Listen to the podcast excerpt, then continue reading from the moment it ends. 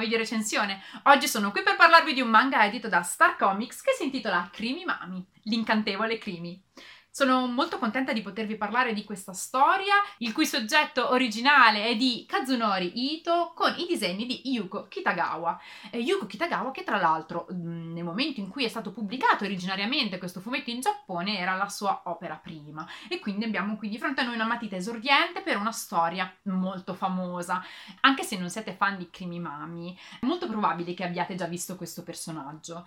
Soprattutto credo che a tanti possa bastare andare a cercare la sigla dell'anime nella sua versione italiana cantata da Cristina D'Avena. Probabilmente sentire la sigla vi farà tornare in mente chi è Crimi Mami, l'incantevole Crimi. Questo è uno dei personaggi che sono rimasti iconici per il successo che ha avuto appunto la serie originale, che è la serie animata. È andata in onda all'inizio degli anni 80, tra 82 e 83 in Giappone, per un totale di 52 episodi, poco dopo è approdata anche in Italia, riscuotendo un grande successo che ha reso Yu e l'incantevole crimi dei personaggi iconici non soltanto appunto per la fama che in quel momento ha ricevuto l'anime, ma per il ruolo che hanno avuto all'interno dello sviluppo di un genere di cui andremo a parlare tra poco. Anche perché la prima cosa che voglio fare è introdurvi un po' la storia di L'incantevole crimi nel caso non la conosciate già. Yu è una ragazzina che frequenta le medie. Un giorno entra in contatto con questo alieno, Pino Pino, che le consegna uno scettro magico. Tramite l'uso di questo scettro magico può trasformarsi. Si trasforma nello specifico in Mami, una ragazza più grande d'età, molto bella, che sa usare la magia. E Yu diventerà anche amica di due gatti, anche questi alieni, Posi e Nega, che le parlano e la assistono nell'uso dei suoi poteri magici. C'è una regola che però è fondamentale, nessuno deve scoprire che Crimi è You. Però la faccenda si complica nel momento in cui Crimi viene scoutata da un produttore di una mm, compagnia di entertainment giapponese e diventa un idol. Crimi Mami, astronascente della musica pop giapponese, è in realtà You, una bambina. Quindi questa è la premessa della storia dell'incantevole Crimi. Ma vi dicevo che l'incantevole Crimi ha avuto un ruolo particolare mh, mm, nello sviluppo di un genere, ma adesso andiamo a capire perché. Siamo all'inizio degli anni Ottanta quando viene trasmesso appunto, prodotto dallo studio Pierrot, Crimi Mami. Crimi Mami però fa parte di un filone che era partito già dalla seconda metà degli anni 70 ed era un filone delle maghette. Comincia infatti in Giappone una sperimentazione molto importante per quanto riguarda l'inserimento di elementi magici nei manga e si sbizzarriscono. Vengono prodotte infatti tantissime storie che riguardano delle maghette che hanno delle caratteristiche abbastanza specifiche. Le maghette sono preadolescenti, generalmente studentesse delle scuole medie, che tramite un potere che viene dall'esterno possono trasformarsi e si trasformano appunto in ragazze generalmente più grandi con delle fattezze più da donne, come è il caso appunto di Yu. Questo è naturalmente la, la, base del genere Magiocco, che è un genere che negli ultimi anni ha avuto uno sviluppo grandissimo, soprattutto perché è uno di quei tipi di anime e manga, ma soprattutto anime, che ha tante sfaccettature. All'interno del genere delle maghette si trovano tanti sottogeneri, si è sperimentato tantissimo dall'inserimento di elementi distopici, l'inserimento di storie più dark o storie più leggere. Ci sono un sacco di declinazioni di questo genere e all'origine c'è anche l'incantevole Crimi, che è uno di quei prodotti in cui appunto è stato proposto l'inserimento di un elemento magico che desse un twist appunto più bizzarro, più surreale a una storia che ha una protagonista preadolescente e viene appunto inserito questo elemento magico ma mantenendolo appetibile ai lettori di riviste shoujo, che questo è un elemento piuttosto importante. Ma per capire qual è la differenza di una storia come Crimi Mami con un magiocco così come possiamo immaginarlo noi, voglio farvi un brevissimo e superficialissimo confronto con un altro manga che è sempre proposto in Italia sotto le insegne di Starcom comics ed è Pretty Guardian Sailor Moon. Pretty Guardian Sailor Moon di Naoki Takeuchi è un'altra regina tra le maghette, perché è stata colei che ha cominciato il trend delle maghette vestite alla marinara che combattono. Ma partiamo per gradi. Esaminiamo quelli che sono gli elementi base delle due storie che ho tra le mani. C'è una ragazza che frequenta le scuole medie, che è Usagi, o Yu sono delle ragazze normali che vivono la loro vita tranquilla e vanno a scuola. Un giorno vengono in contatto con un potere esterno, che viene in questo caso da eh, mondi extraterrestri nello spazio, finiscono a dover avere a che fare con dei gatti parlanti che consegnano loro dei device magici che permettono loro di trasformarsi e si trasformano in ragazze dall'aspetto più adulto. E qui abbiamo quasi tutti gli elementi molto simili. In entrambi i casi c'è un interesse amoroso. Interesse amoroso, personaggio principale maschile che conosce sia il personaggio nella sua forma normale, sia il personaggio magico e quindi hanno un piede nella vita delle ragazze preadolescenti e nella vita della versione magica di queste ragazze. E qua però c'è la differenza centrale. Sailor Moon combatte contro nemici che vogliono distruggere l'umanità personaggi alla conquista della Terra che vogliono mettere a repentaglio la vita degli umani. Crimi questo non lo fa. E questa è tipo la, la differenza centrale. Quando parliamo di Magiocco e parliamo dell'incantevole Crimi, siamo uno step prima delle Magiocco che conosciamo adesso che combattono per la difesa del mondo. Infatti, all'inizio degli anni Ottanta ancora non era stato inserito prepotentemente l'elemento supereroistico all'interno della storia delle maghette.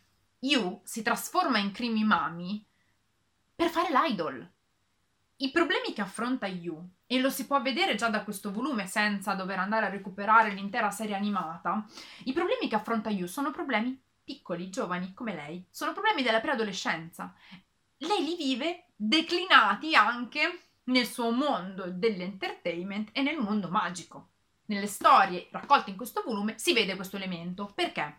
Perché ci sono una serie di avventure, quelle cruciali della serie animata, che quindi ci restituiscono una storia godibilissima leggendo il manga, pur non essendo appunto lunga come quella dell'anime ci sono diverse storie, ci sono delle storie completamente magiche in cui appunto Yu fa uso del suo potere e riesce a risolvere delle questioni che riguardano eventi surreali, creature effettivamente magiche. Però ci sono anche degli episodi, dei capitoli dedicati ad avventure più comuni, più normali. Yu è una bambina delle medie che va a scuola. Nel momento in cui comincia a fare anche l'idol, i suoi voti calano.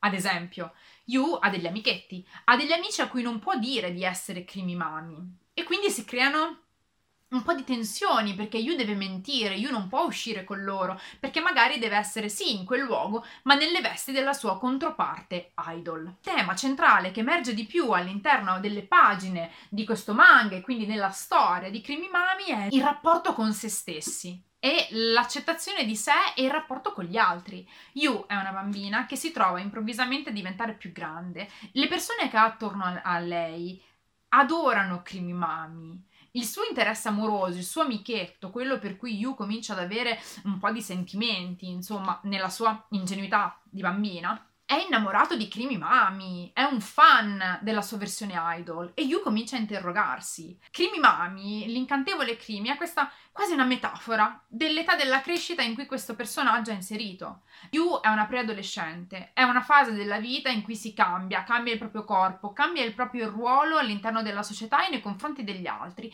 e Yu lo fa con un fattore magico. Yu diventa un idol, un idol bellissima, adorata da tutti e misteriosissima, con un fascino a cui nessuno può resistere, che ha la magia dell'idol, ma ha la magia davvero. Quindi Yu si trova a maneggiare una materia surreale, molto più grande di lei, ma appunto nella sua storia non deve combattere nemici fortissimi che arrivano dallo spazio, deve combattere con quelle che sono le vicende anche normali della sua età. Ed è questo che rende molto interessante questo fumetto e estremamente godibile.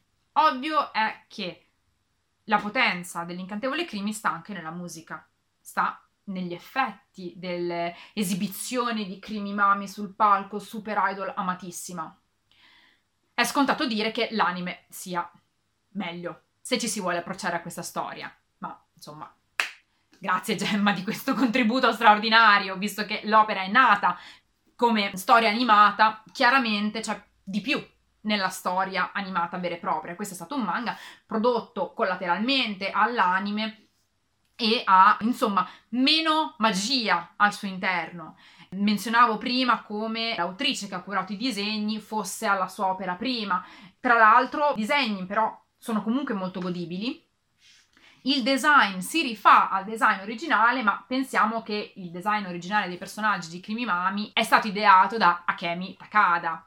Akemi Takada è la character designer, ad esempio, anche di Lamu, ha collaborato a tantissime opere dello studio di animazione Pierrot, quindi stiamo parlando di una designer geniale. Il manga si fa comunque al suo stile.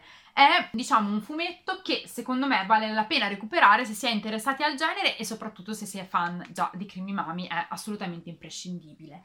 Tra l'altro, Krimi Mami non è soltanto uno dei precursori del Maggiocco come lo conosciamo, è anche una di quelle opere che ha dato inizio a un altro filone, è tra i primi grandi successi del legame tra l'idol in 2D dell'anime e l'idol in carne e ossa che presta loro la voce.